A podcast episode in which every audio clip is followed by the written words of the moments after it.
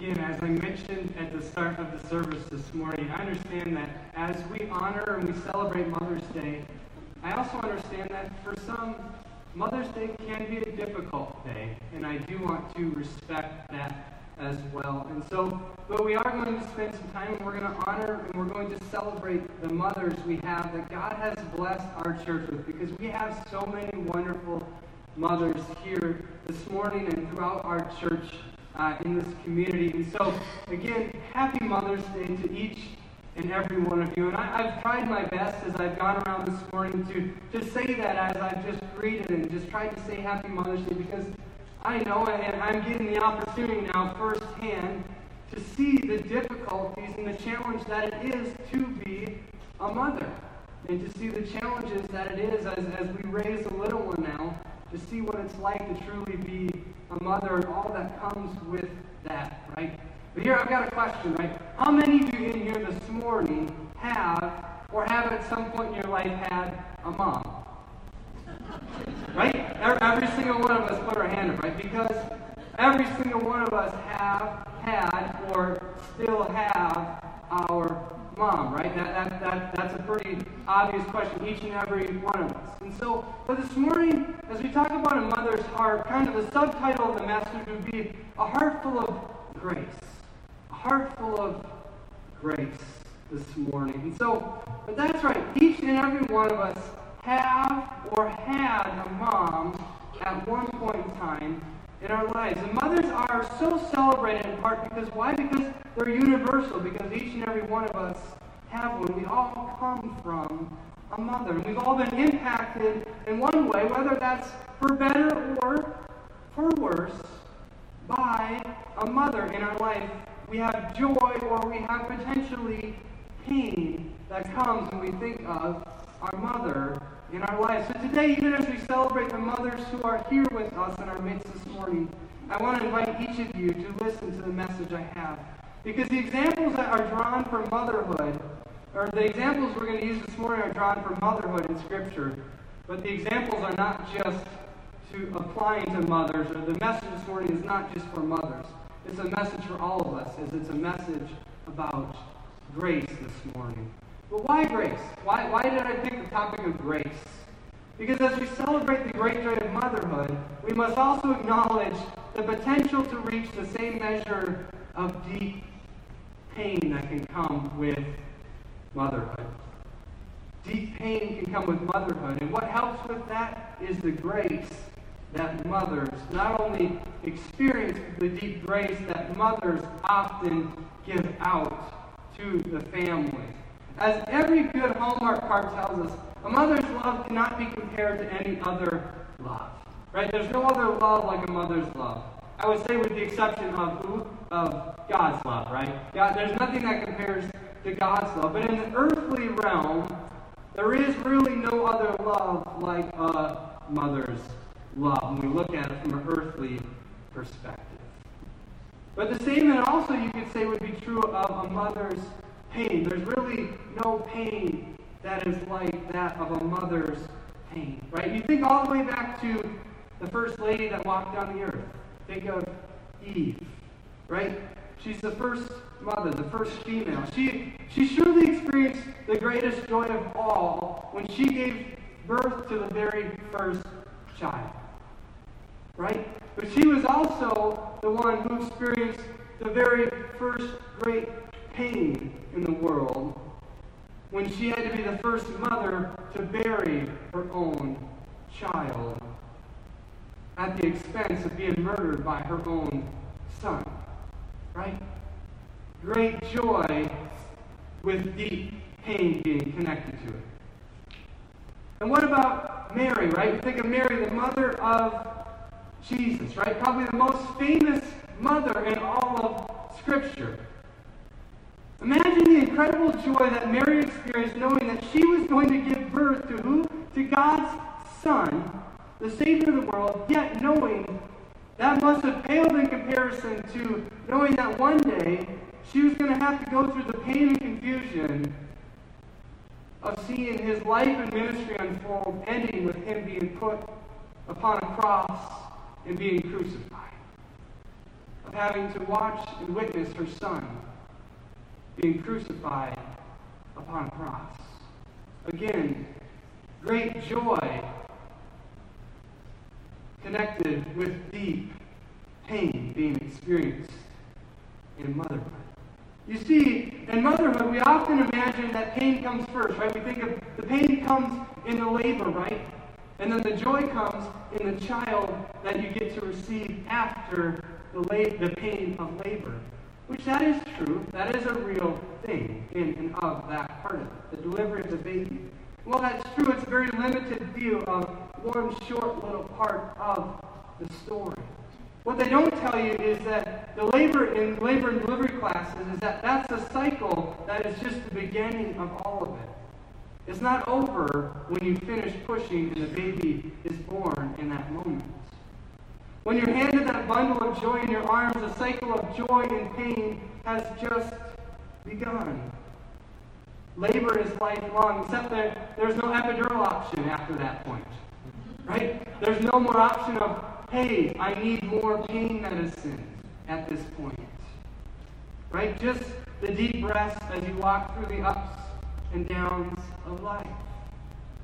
Every mother's heart has been both full and broken at the same time over and over and over again. Right? I can look around the room and, and I know some of the stories of you mothers, and I, I can see it and I go, I know it. Your hearts have been full, but yet they've been broken because I think of the stories of your children, and I think of the stories of what you've experienced. Right? Some of you are nodding right now. You know what I mean, mothers. But if we're honest, the same can be said for each of us, not just mothers. The same can be said for all of us.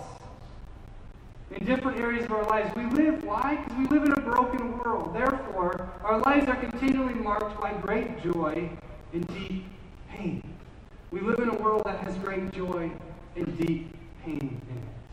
So, how do we respond to it? That's the question. How do we respond to this great joy and deep pain that's evident in the world around us today? Well, I want to challenge each of us to learn from three different mothers that we're going to look at today. To live by grace and to live with an open hand. To live by grace and to learn how to live with an open hand. Not with a closed hand, but to learn how to live with an open hand. That is to accept God's grace, which is the unmerited favor of God's love and the gifts He brings into our lives. Then instead of grasping onto the gifts and the love that God has given us, we have an open hand. We learn to say, you know what? As God brings them into my life, God will, bring, God will take them out and He will bring other things into my life. We don't just simply hold on to them, knowing that as God brings them in, He'll take them out and He'll bring other things into my life. Continually, we're not trying to pry onto the things God has brought into our life, knowing that God will continually bring new things into our life. But that's not an easy task. When God brings things in our life, we want to hold on to them forever. We want to cling on to them and say, if God brought these into my life, I'm going to hold on to them. But the only way to keep letting go is to hold tighter to God. we hold tighter to God, our hand will naturally open up and allow God to do more and more and so to do this, we're going to look at a couple of, of ladies in the Bible that are not exactly the most popular Bible characters. In fact, there's one of them that I'm going to guess that many of us here this morning, we may not even know her name. This may be the first time you've ever heard her name this morning. These are not moms that we look at and we go, man, these are the ones we heard about in Sunday school. These are the ones that we hear about in devotionals. These are the ones that we would see posted all over as Moms of the Year award winners. But God shows up and He meets each of these moms in their story, just as He wants to meet each of you in your lives today if you'll allow Him to. So the first one, Jochebed. How many of you, by a show of hands, would say you know who Jochebed is? Jochebed, right? This is the one that I said many of you have probably never heard a name before. And some of you are going to know who she is once I explain who she is. So we turn way back in the Old Testament to the book of Exodus in order to find out who she is. And as I said, many of you don't know who she is by name, but you know who she is as I explain who she is. The first mention of her comes in Exodus chapter 2. This is what it says in verse 1 of Exodus chapter 2. It's on the screen behind me. Now, a man of the tribe of Levi married a Levite woman. That's, how, that's her first reference in Scripture. That's the first time she's referred to in Scripture. Doesn't say her name. You actually have to go four chapters further into the book to hear her name for the first time. No wonder why we don't, many of us don't know what her name is. You have to get into the genealogy list. How many of us like reading the genealogy list in the Bible? None of us. But they are important to know so we can figure out who people are and how they fit into the grand scheme of Scripture. But you do probably know this mother simply by the fact is this is Moses' mother. Moses' mother. So Jochebed was blessed with a healthy son, but the circumstances of her life forced her to give him up. Right? Many of us, we know that. So the Pharaoh, right? The Pharaoh in Egypt at that time had ordered that all the Hebrew boys at that time be killed. Period. That was the story. If you were a Hebrew boy, you were to be murdered at that time. As soon as they were born, so Jochebed, her baby boy, was not safe from the moment that he had been born, from the moment he took his first breath. So the mother, she had a choice. She said, I have two choices. A, I can hold on to him. I can risk his life. I can risk my own life and my whole family's life, basically. Or B, I can let him go. A, I can risk my life his life and my whole family's life, or B, I can open up my hands and I can let him go. Those are her two options.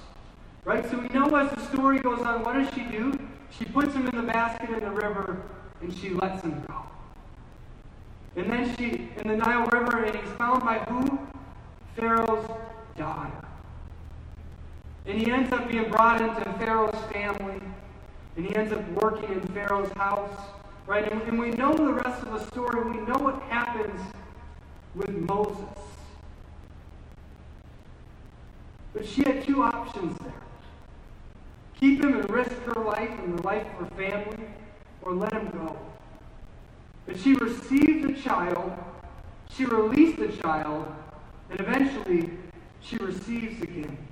But Moses' mother has to give up her son another time. In Exodus chapter 2, if we continue reading, in verses 9 and 10, it tells us this.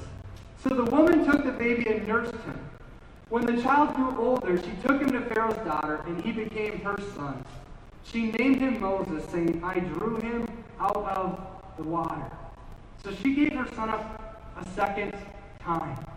Not once, twice she had to give up her son. We often think of how hard it would have been for the mother to send her, her son down the floating river. But can you imagine how hard it would have been to have to give him up a second time, knowing that her son was not going to just anyone? Her son was going to live in Pharaoh's house, the man who had ordered all of the Hebrew babies to be murdered. What have you had to give up in your life because of circumstances that were beyond your control. Right? What in your life have you had to give up because of circumstances that were beyond your control? Perhaps maybe it was similar to this story, this story and it was a child. Maybe, maybe you were young and you, you weren't ready to have a child. Whatever it may have been, maybe that's the case. Perhaps it was the hope of having a child. Maybe it was a job, a home, a friend. It was some goal you had for yourself. Maybe a dream you had for your child's life. We don't like to surrender things and let them go, right? We like to hold on to. But God promises that at the moment we give up control, He is in control, right? Proverbs 3, 5, and 6 says, What? Trust in the Lord with all your heart and lean not on your own understanding. In all your ways submit to him, and he will make your paths straight.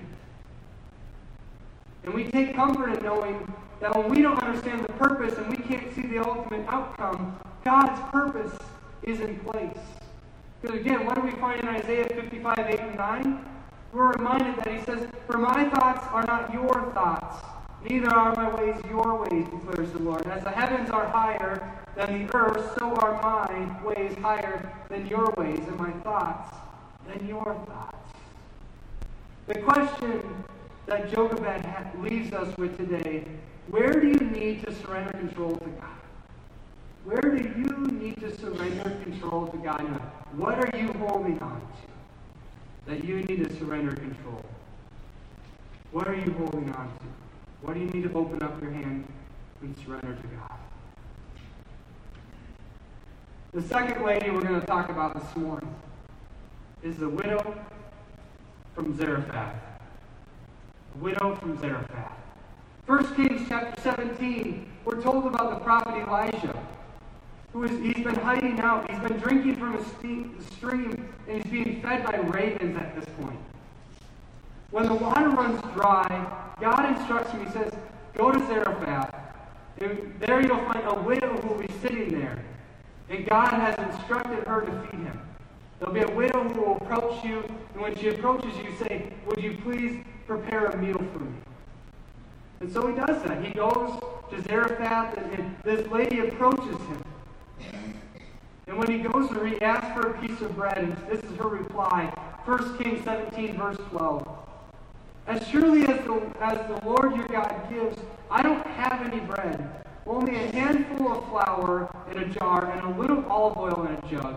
I am gathering a few sticks to take home and make a meal for myself and my son, that we may eat it and die. This is what the widow says. Basically, she says, I'm going home to make the last meal for my son and I before we die. Because that's all we have left. And, and then we're going to die. So this is a pretty grim situation. But this is how Elijah responds in verses 13 and 14 as we keep reading. He says, Don't be afraid. Go home and do as you have said. But first, Make a small loaf of bread for me from what you have and bring it to me. And then make something for yourself and your son. For this is what the Lord, the God of Israel, says The jar of flour will not be used up, and the jug of oil will not run dry until the day the Lord sends rain on the land. So that's what Elijah says. He says, This is what the Lord of Israel says Make me a small loaf first, and then make what you are intending to make for yourself and your son and your oil and your flour will not run out until the Lord sends rain on your land again. So the widow says she obeys. She does as, as was instructed from Elijah, as what God told them, and it works. Right? Because when God speaks and we obey, it works. God follows through. He does what he says he's going to do every time. Right? And so the flour and the oil miraculously keep flowing. It doesn't run out. There's enough bread every day for the woman and her son and Elijah who stayed with them at this point. And we don't know how long this arrangement goes on. But the fascinating and challenging part of the mother's story comes at the end. Eventually, the widow's son gets sick, and he does die. He dies because he gets sick. The woman cries out to Elijah, and Elijah cries out to God, and God brings the boy back to life. So the boy dies, he's sick, and God brings him back to life. And it is then in verse 24 that the widow says this Now I know that you are a man of God, and the word of the Lord from your mouth is the truth. Now I know, she says. Not after the first miracle, when the flour and the oil didn't run out, for how many ever days or however long a period of time it was this was going on. Only after her son got sick and died and was brought back to life did she finally go, Oh, now I know that you're a son of God. She had doubts. But she didn't let it stop her. She obeyed God's word every day. She kept going to that flour jar and the oil jug, and she kept feeding her family and, and feeding Elijah, who kept showing up for dinner. And she kept acting out in obedience, even in the midst of her doubt. Even when she doubted, she remained obedient to what she had been asked to do. And we have a similar promise that comes to us in Philippians 4:19. And it says, and God and, may, and my God will meet all your needs according to the riches of his glory in Christ Jesus. But how often do we live in doubt that this is really true, both for us and for our children or for our family in general? How often do we doubt that that's actually true? And it's okay. You know why? Because God can handle our doubt. God doesn't sit there and go, "Oh, you're doubting me? I don't think I'm gonna. I'm, I don't think I'm gonna do it. You're doubting me? Ah, forget about it." Right? But like the widow, we are still called to act in obedience. Even in our doubt, we're still called to act in obedience. To come to Him daily for our substance, for our provision, even in the midst of our doubts and our questions and our fear, we are still to come to Him in obedience. The mother from Zarephath, the widow here, offers us this question What do you need to trust God's promises and step out in obedience in, even in the midst of your doubt? Right? So, what is this doubt that you're holding on to that you need to let go? Or what is it that you're doubting and it's keeping you from stepping out in obedience? Right? That you need to say, you know what? Even in the midst of this doubt, I'm going to continue to obey what God is asking me to do. Finally, we're going to look at Bathsheba. Right? And often we, we talk about Bathsheba, we, we, we tend to focus on David and we focus on the sin that took place when we look at Bathsheba. We don't often actually look at Bathsheba as a mother at all. We tend to, we tend to totally skip over this idea that, you know what, they had a child, and Bathsheba had to be a mother to the child that they had. In reality, Bathsheba was a victim, right? She was caught in the middle of King David's web of power, adultery, murder, and a cover up that took place. Right? And after King David summons Bathsheba to the palace and right, he sleeps with her while her husband Uriah is away at war. David tries to bring Uriah home and cover up his sin, right? But it doesn't work. So David ends up having Uriah killed, and he takes Bathsheba home eventually to be one of his wives. And we're not told a whole lot about Bathsheba's willingness or her thoughts or even her feelings throughout this whole story. You can read about it in 2 Samuel chapters 11 and 12. But culturally, in that day and age, she didn't really have a lot to say anyhow. She, she didn't have much say. If King David wanted to take her as a wife, he could take her as his wife. That's basically, she didn't have much she could say about it. But we're told that she mourns the death of her husband Uriah. We do see that in Scripture, that she mourns the death of her husband. Then, because God is so displeased with David's actions, the child that she gives birth to dies. The child that she gave birth to dies.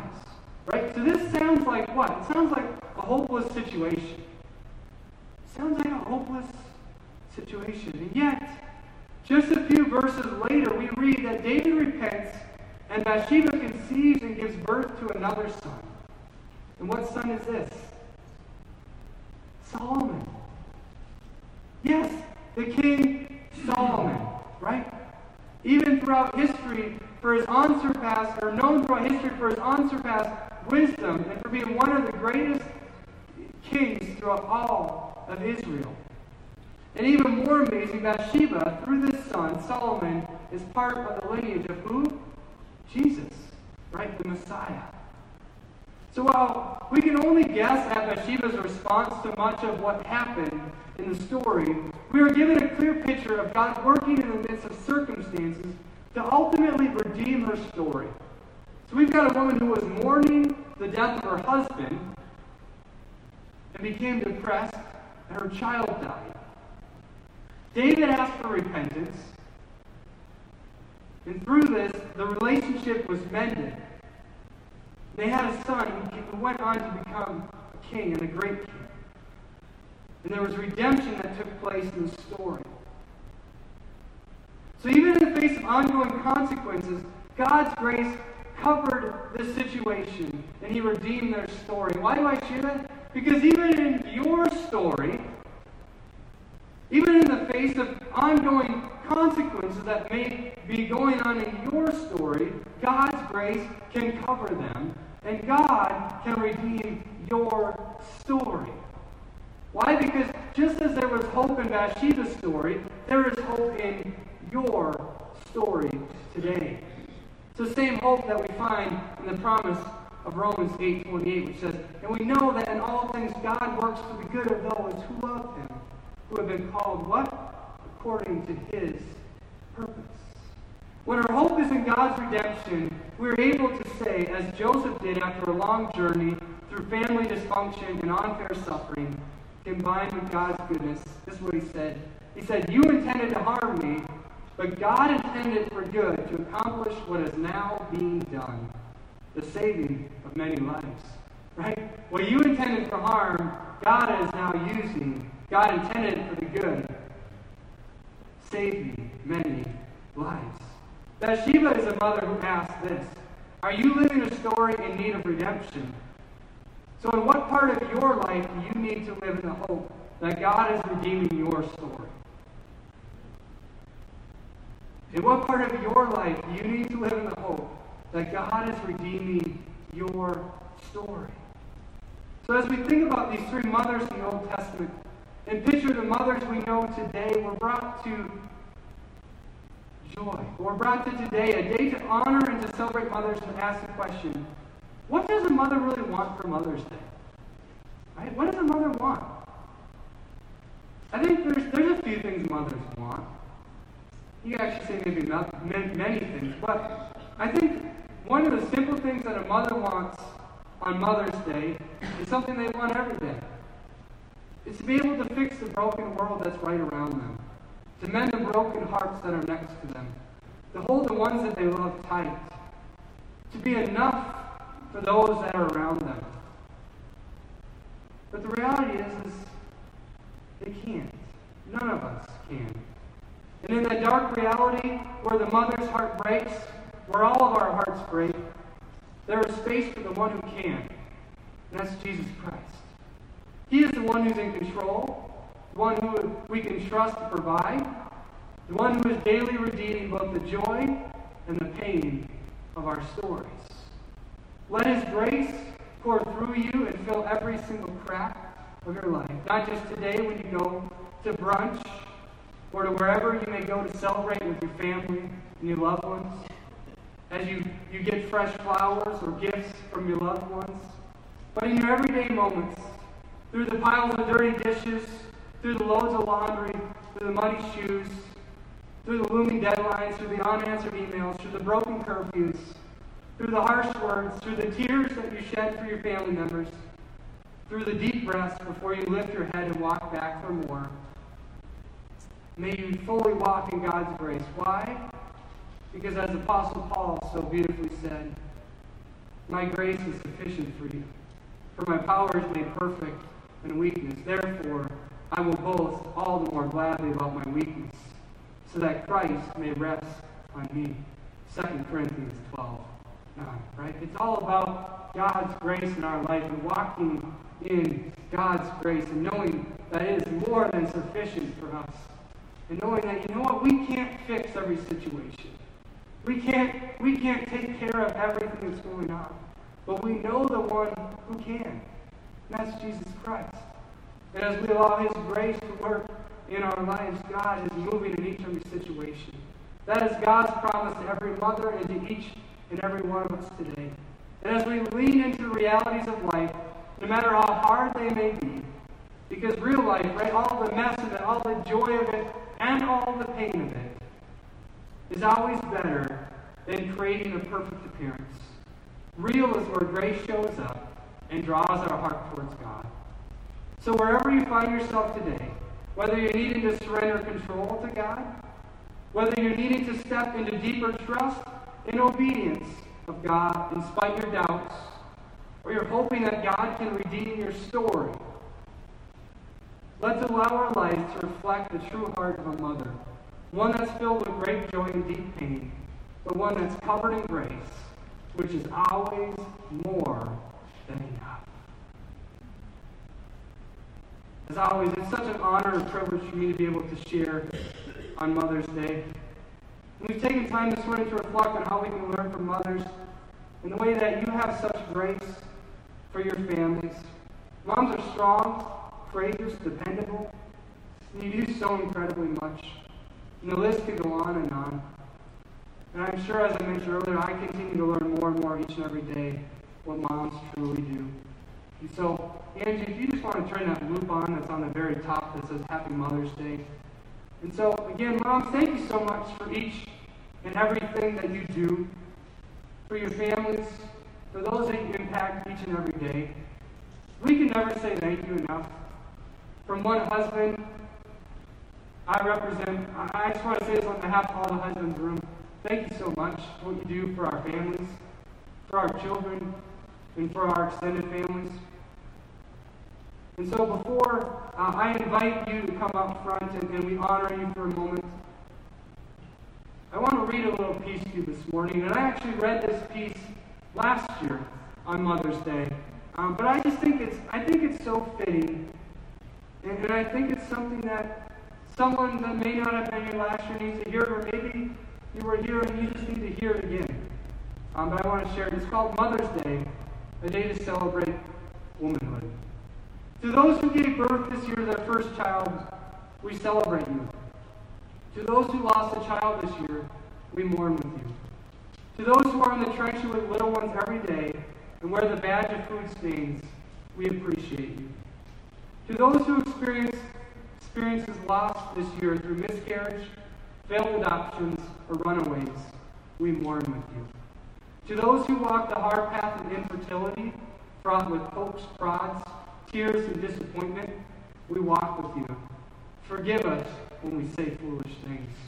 We don't mean to make it harder than it actually is. To those who are foster moms, mentor moms, and spiritual moms, we need you. To those who have warm and close relationships with their children, we celebrate with you. To those who have disappointment, heartache, and distance from your children, we sit with you. To those who lost their mothers this year, we grieve with you. To those who experience abuse at the hands of their own mother, we acknowledge your experience. To those who live through driving tests, medical tests, and the overall testing of motherhood, we are better for having you in our midst.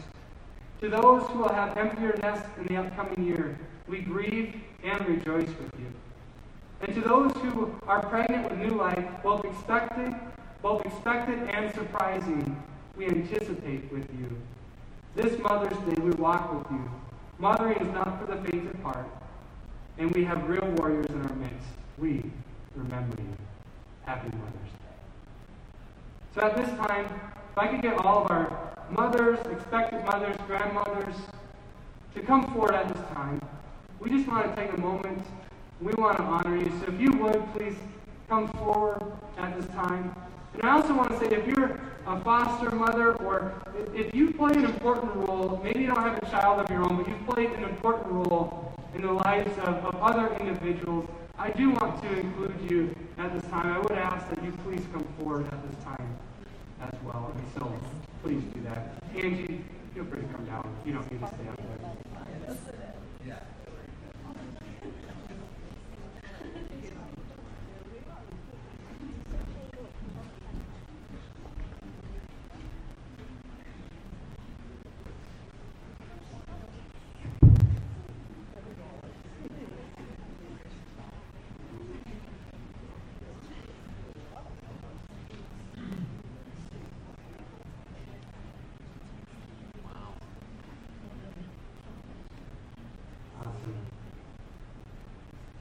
What a blessing.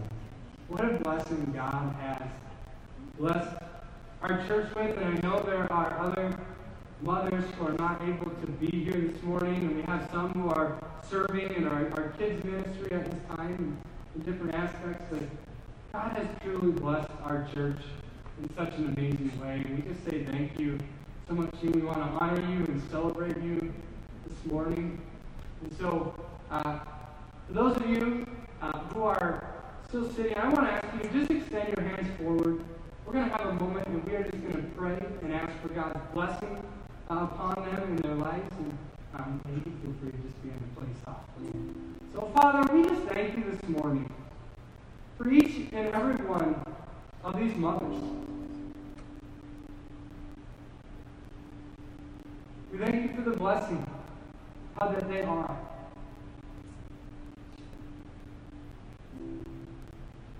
Father, to their husbands, to their children,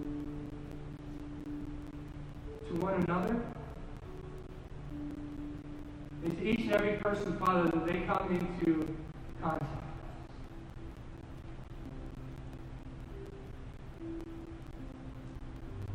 God, you have truly given mothers a special grace, a special touch of patience.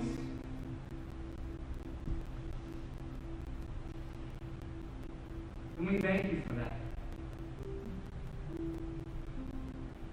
We thank you so much, God, for the love you have given them. And God, I just pray that not only today, but Father, each and every day, God, that you would just have your hand upon them in just a mighty and miraculous way. God, for it is not an easy task to be a mother, no matter what point in life they're in, God, whether they have young ones, whether they have teenagers, whether their, their children are adults and out of the home at this point. There are challenges at each and every stage. And so, God, I pray that you would meet them right where they are today. God, that you would give them exactly what they need today and minister to them right where they are, Father. For those who are expecting this morning, God, I pray that you continue to prepare them, God, for their child that's coming. God, and the excitement that that brings, but God, also much work that comes with that. Bring about the energy the perseverance, the endurance that's needed, and the adjustment, God, that takes place. God, I pray for those who may be in a season of, of trying to have children. God, I pray you would bless them in this time, God, that you would allow them to have children. God, that you would work out miracles if there are miracles that need to take place. God, because it doesn't matter what doctors have said that it may be impossible. God, we know that there is nothing that's impossible when you are involved. So, God, I pray that if there is a womb that has been set is closed, that in Jesus' name, God, that you would open it this morning. God, I pray if there are others that may be looking at adoption or other means, God, I pray that you would open up those avenues, God, that it would be something that you would, you would open that door wide open, God, and that you would, you would take care of that whole situation, Lord. God, I pray for those who may be either actively in foster care or thinking about this idea of foster care. God, I pray that you, you would just uh, help them to know exactly how to handle that situation, God. You would take care of all of those details, Lord. God, I pray you would, you would bless them in that effort, God, as it is such a need. God, give them the patience that they need and give them a heart of sympathy and empathy. It is very difficult, Lord. God, I pray for those who have children, God, that have wandered far from you. God, those who have prodigal children. God, I know that mothers, God, are prayer warriors. God, many of these mothers have been praying, God, for years for their children. God, to come back to you as they, they have grown up in, in, in a home, God, that where they learn the truth and, and have wandered. God, I pray, God, that these children, God, would, would come back to you. God, that these prayers would be answered.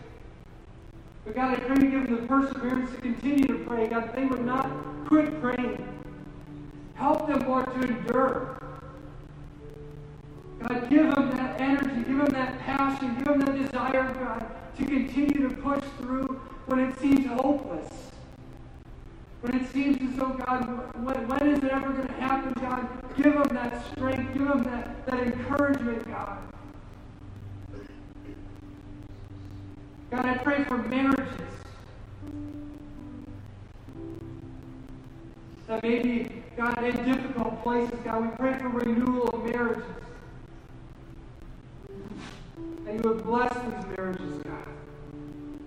That you would work in mighty ways. God, I pray for those who are single, God. That you would bring the right individuals along. That you have in mind for them, Lord. That would be the perfect companions for them. That would be God honoring. God, that would, would be equally yoked, that would, would lead them towards you, God.